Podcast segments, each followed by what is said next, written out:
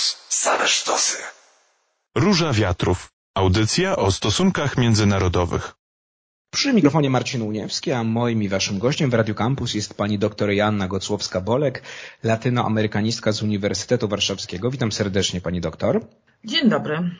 Już w tę niedzielę w Argentynie odbędą się wybory prezydenckie. O władzę w dość wyrównanym, jak się wydaje, wyścigu powalczą kontrowersyjny ultraliberalny ekonomista Javier Milei, obecny minister ekonomii Sergio Massa, który jest związany z rządzącym obecnie obozem peronistów oraz centroprawicowa była minister bezpieczeństwa Patricia Bullrich. Oni mają największe szanse, żeby te wybory wygrać. Zanim o kandydatach, to żeby zrozumieć ich postulaty, też pani doktor, powiedzmy w jakich warunkach odbywają się te wybory. Kryzys gospodarczy szaleje. My w sierpniu rozmawialiśmy o Argentynie. Wtedy inflacja była 104%, mniej więcej. Teraz jest 124%.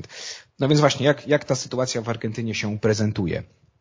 To jest trudny e, czas e, dla Argentyńczyków. E, trzycyfrowa inflacja rośnie. No, przewidywania na koniec roku nawet oscylują wokół jakichś 170%, jeśli chodzi o te ujęcie roczne.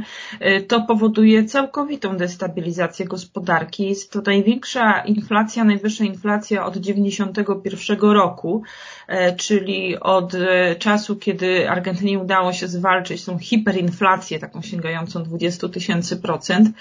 E, Argentyna jest e, dość już wyćwiczona w tych inflacyjnych e, dłuższych i krótszych okresach, no ale jednak mocno to wpływa na codzienne życie wszystkich właściwie Argentyńczyków. Czterech na dziesięciu Argentyńczyków żyje w ubóstwie. To jest też niepokojący niepokojąca okoliczność i ta, ten udział ubogich w całości społeczeństwa niestety rośnie. Drastyczne są takie obrazki, które docierają z Argentyny i one pokazują, że rzeczywiście Argentyńczycy bardzo silnie domagają się tego, aby przyszedł ktoś rozsądny, i zrobił coś dobrego w gospodarce, tak żeby doprowadzić do stabilizacji, a żeby mogło się e, okazać, że jednak z tą inflacją da się e, wygrać i dać pewną taką nadzieję też na przyszłość, zwłaszcza dla młodych, dla Argentyńczyków, którzy dopiero wkraczają e, w te dorosłe życie, którzy domagają się miejsca pracy, e, zapewnienia oczywiście dostępu do, e, do nauki, ale też no, środków do życia. Także dzisiaj Argentyńczycy oczekują bardzo zdecydowanego działania w zakresie gospodarki i te kwestie gospodarcze gospodarcze y, tutaj w tych y, kampaniach wyborczych dominują. I właśnie, pani doktor, to powiedzmy krótko słów kilka o Javierze Milei. On wygrał sierpniowe prawybory prezydenckie, o tym w Róży Wiatru właśnie rozmawialiśmy wówczas. Według sondaży, chociaż one oczywiście też są różne, no ale mniej więcej to się skupia między 31 a 33% i on jest na pierwszym miejscu w tym, w tym wyścigu. No to jaki pomysł na kraj, bo jednak dość kontrowersyjny wydaje się, ma Javier Milei na poprawę też sytuacji gospodarczej Argentyny? Tak, bardzo szczególna postać, bardzo barwna, przemawiająca do wyobraźni. On y, bazuje przede wszystkim na głosach młodych Argentyńczyków, zwłaszcza y, mężczyzn, dlatego że też jego takie społeczne i obyczajowe y, postulaty no niekoniecznie trafiają może do na przykład feministycznych e, środowisk, bo on e, opowiada się bardzo silnie, jest przeciwko aborcji, jest, skupia się też na kwestiach wojny kulturowej, krytykuje feminizm i tak dalej. Natomiast on jest postrzegany jako radykalny ekonomista. Samo sobie mówi, że jest no, takim anarchokapitalistą, e, jest antysystemowcem, e, jest określany jako samozwańczy mesjasz w ogóle ekonomiczny. To jest rzeczywiście człowiek, który skończył e, uczelnie ekonomiczne w Argentynie, wychował się w takim kulcie myśli ekonomicznej Friedricha von Hayeka, który no, głosił wolność gospodarczą i właśnie to bardzo silnie wybrzmiewa w wypowiedziach Javiera Milei. On wcześniej, zanim trafił do tego życia politycznego, zostało się bardzo niedawno, bo, bo, bo dopiero ostatnią kadencję rozpoczął w kongresie, to on był po prostu takim showmanem telewizyjnym, sam sobie mówił, sam, sam mówił o tym, że prezentuje taką ekonomię teatralną, a więc tłumaczył w prosty sposób z jakieś zawiłe kwestie ekonomiczne i właśnie tak proponuje. Jeżeli jest za duże państwo w gospodarce, za bardzo się wtrąca, odrzućmy instytucje, odrzućmy ministerstwa, skoro działają źle, no i zlikwidujmy. Ministerstwo Edukacji czy Ministerstwo Finansów nie są potrzebne, ale Przede wszystkim gra tutaj e, kwestia dolaryzacji gospodarki, dlatego że Milei e, proponuje zdolaryzować natychmiast gospodarkę Argentyny, traktując to jako e, proste wyjście, proste rozwiązanie w sytuacji szalejącej inflacji. Rozwiązanie banku centralnego na przykład też, prawda? To jest taki. Y, to jest, to jest też jeden z tak. postulatów tak. ważnych y, i właśnie też dotyczy y, tej ingerencji w gospodarkę i zamiany peso, tego mhm. zdewaluowanego peso na dolara amerykańskiego. 28% według sondaży oczywiście Argentyńczyków chce z kolei głosować na Sergio Masę. No, zapytam kto zacz, pani doktor, i co proponuje Argentyńczykom. Ja tylko jednym słowem dodam, że to jest minister e, gospodarki obecnie, no i związany z rządem e, peronistów, czyli, czyli obecnie znajdującym się władzy obozem. Czyli w pewnym stopniu jest postrzegany jako kontynuacja tego, co teraz.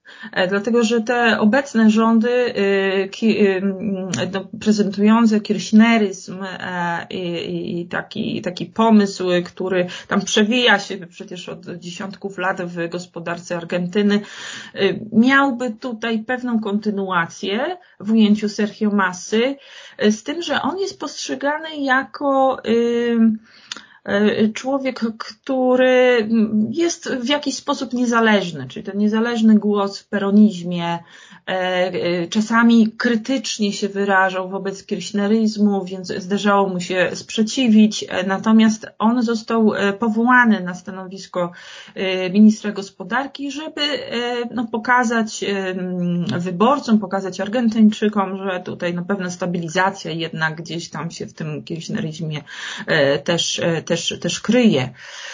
On jako minister gospodarki no, powstrzymywał się gospodarkę od całkowitego załamania gospodarczego, chociaż wróżono Argentynie, że zbankrutuje po raz dziewiąty, y, po raz dziesiąty, tak, bo doszło do tej pory do dziewięciu e, takich całkowitych załamań gospodarczych, więc to się nie zdarzyło. Natomiast no, nie udało mu się przecież ograniczyć inflacji. E, on do tej pory mm, e, raczej starał się wprowadzać takie dość rozsądne pomysły, niespecjalnie dawały pole do popisu, dlatego że rezerwy walutowe kraju spadły, nie miał za bardzo czym zarządzać, miał ciągłe wyzwania, takie jak, jak tam polityczne, prawda? więc nie mógł się skupić na gospodarce. Natomiast posunął się ostatnio jako jeszcze wciąż urzędujący minister gospodarki do pewnych populistycznych takich e, kroków, jak e, zniesienie w ogóle podatków e, prywatnych i 99% Argentyńczyków zatrudnionych w, w, w sektorze prywatnym przestało płacić podatki. No, y, to spowodowało też konieczność y, za chwilę do druku pieniędzy po prostu, więc y, no, tak tutaj ta popularność, o którą bardzo silnie waży, walczy, może, może przełożyć się niestety na pogłębienie trudności gospodarczych. Trzecie miejsce i tu 23% oczywiście to zależy od sondażowni, zajmuje Patricia Bullrich i ona wyjątkowo nie skupia się na kwestiach gospodarczych, albo nie tak bardzo, a raczej na bezpieczeństwie i walce z przestępczością. To powiedzmy, pani doktor, słów kilka o Patricia Bullrich, no i jej pomyśle właśnie na przekonanie wyborców. E, najstarsza spośród trójki tych głównych kandydatów, 67-letnia, była minister bezpieczeństwa, e, stąd te jej zaangażowanie w kwestie bezpieczeństwa, na których uważa się w Argentynie, że ona się zna, że ona jest w stanie rzeczywiście wprowadzić środki. Dla niektórych może to być zbyt drastyczne, dlatego że ona postuluje tutaj większą interwencję czy większe uprawnienia służby bezpieczeństwa, policji, no, w tłumieniu e, e, różnych e, jakichś rozruchów chociażby i zwalczaniu przestępczości zorganizowanej, no, która niestety w Argentynie również ten swój głos zabiera. Więc jej polityka bezpieczeństwa określa się jako manodura, czy te, te, te, ciężkiej ręki. I to w pewnym momencie rzeczywiście jej popularność zapewniło w opozycyjnej koalicji Juntos por el Cambio. Ona wygrała prawybory wśród y, tej opozycji w swojej koalicji, y, pokonując takiego bardziej umiarkowanego konkurenta, a więc ta specyficzna polityka bezpieczeństwa, no, z jednej strony przemawia do, do wielu Argentyńczyków, ale może okazać się zbyt twarda dla niektórych wyborców kraju o takich głęboko negatywnych wspomnieniach przecież o rządach wojskowych. Także mm, ona ma z, jest postrzegana jako najbardziej centrowa, no bo z, mając Javiera Milei skrajnie prawicowego, bardzo, bardzo po prawej stronie, z kolei Sergio Massa lokuje się bardziej po lewej stronie e, od Patricia Bullrich. Ma ona szansę przejścia do drugiej tury z Javierem Milei na przykład, więc taki e, E, taki układ mógłby skłonić Argentyńczyków, którzy nie są skłonni zaakceptować no, tych szaleństw jednak Javiera Milei, e, to e, mogłoby dać jej w takim układzie przewagę w drugiej turze. Oczywiście no, tylko tutaj spekulują na ten temat. Mówi się teraz też, pani doktor, część, część ekspertów zauważa, no, że Argentyńczycy faktycznie też są już rozczarowani. Al Jazeera rozmawiała, dziennikarze Al Jazeera rozmawiali z, z, z ludźmi na ulicach argentyńskich miast. Taki dość duży artykuł artykuł i, i Argentyńczycy mówią, duża ich część, że generalnie nie ma różnicy, kto wygra, bo i tak będzie źle, i tak tych obietnic nie dotrzymają, kryzys będzie szalał. Czy są Argentyńczycy, pani doktor, rozczarowani polityką, czy to jednak za dużo powiedziane?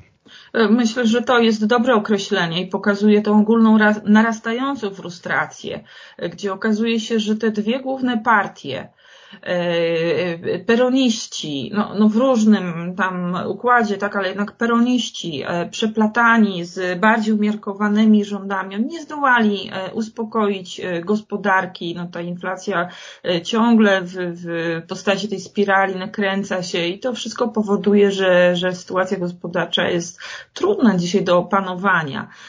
Okazuje się, że też no to, co Kiedyś e, tak naprawdę Argentynę już pędziło w kłopoty, czyli te podwaliny e, pod spiralę kryzysów położył Peron e, no, w końcu lat 40. ubiegłego stulecia, ale one stały się zmorą Argentyńczyków do dzisiaj i kolejne rządy, jeżeli próbują powstrzymać ten populizm, te rozdawnictwo, te o, ogromne państwo opiekuńcze, no, spotykają się bardzo szybko ze, z, z protestem ze strony Argentyńczyków. E, także żadna z partii politycznych nie okazała się e, skuteczna. E, Argentyńczycy wydają się być zniechęceni po prostu do wszystkich polityków, z których wszyscy są skorumpowani, uwikłani, nieskuteczni i tak dalej. I w związku z tym rzeczywiście tutaj na wyjście, na wybicie się na pierwszą pozycję w tych prawyborach, właśnie takiego outsidera politycznego, jak Javier Milei, no pokazuje e, ten tendencję, która też e, była zauważana przecież w innych krajach Ameryki Łacińskiej. Nie tylko, żeby spróbować czegoś innego, żeby dać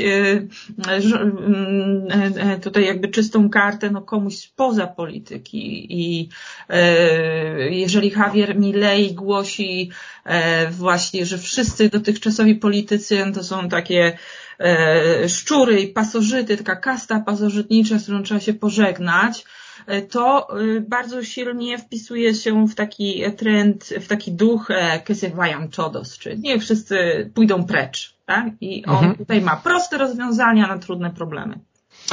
Pani doktor, nie chcę o wynik Pani pytać, bo oczywiście tu się wszystko może wydarzyć, ale właśnie już Pani zaczęła trochę o tym mówić. Jak Pani myśli, będzie druga tura? Jeśli tak, to kto może do niej, do niej trafić? No bo ten wyścig jest bardzo wyrównany, chociaż Pani powiedziała tak, że raczej Patricia Bullrich niż Sergio Massa, który no, według sondaży ma drugie miejsce.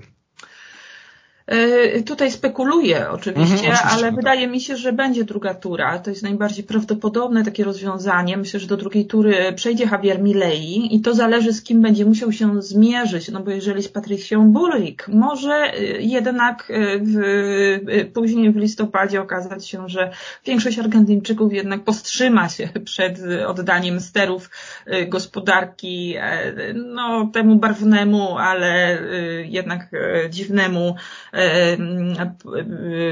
ekonomiście, kim jest Milei, więc może to się jeszcze przychylić na, na, na stronę Bullrich. Natomiast jeżeli będzie się mierzył e, Javier Milei z Sergio Masą, e, to tutaj wydaje mi się, że ma, ma szansę na to, aby objąć rzeczywiście prezydenturę e, ostatecznie 10 grudnia e, i to, to będzie bardzo ważny moment, myślę, dla Argentyny, pokaże, w którą stronę idzie, a też ważny moment dla całej, dla całego e, regionu. Argentyna jest ważną trzecią gospodarką e, w regionie i to jak się zachowa, chociażby przystępując albo nie do BRICS, bo to zostało jakby ogłoszone, wynegocjowane, ale główni kandydaci tak jak właśnie Javier Milei czy Patricia Bullrich e, mówią, że wcale nie chcą się układać tutaj z Chinami i e, do BRICS e, nie przystąpią, więc będzie to miało też wpływ na całokształt gospodarki światowej. Panie doktor, to ostatnie już pytanie, mm, krótko bym oczywiście prosił.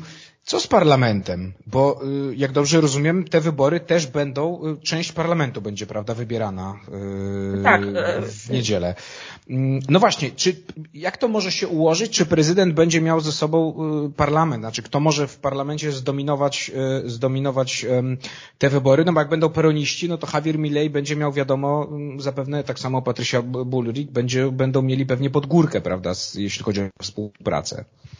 No, wydaje się, że nie będzie tutaj wyraźnej przewagi jednej strony. Jeżeli wygrałby Javier Milei, to będzie miał przeciwko sobie, czy będzie musiał układać się z mhm. wieloma różnymi partiami.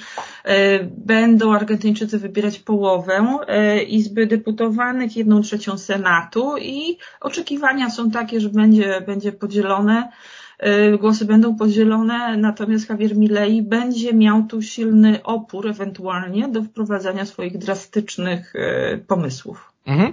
I tutaj kropkę stawiamy w niedzielę głosowanie. Jeśli wybory nie wyłonią zwycięzcy prezydenckie, to w listopadzie druga tura. Doktor Janna Gocłowska-Bolek, latynoamerykanistka z Uniwersytetu Warszawskiego była moim i waszym gościem. Bardzo dziękuję pani doktor za rozmowę. Dziękuję serdecznie za zaproszenie. To była Róża Wiatrów, ja się nazywam Marcin Uniewski, a my się oczywiście w środę za tydzień słyszymy.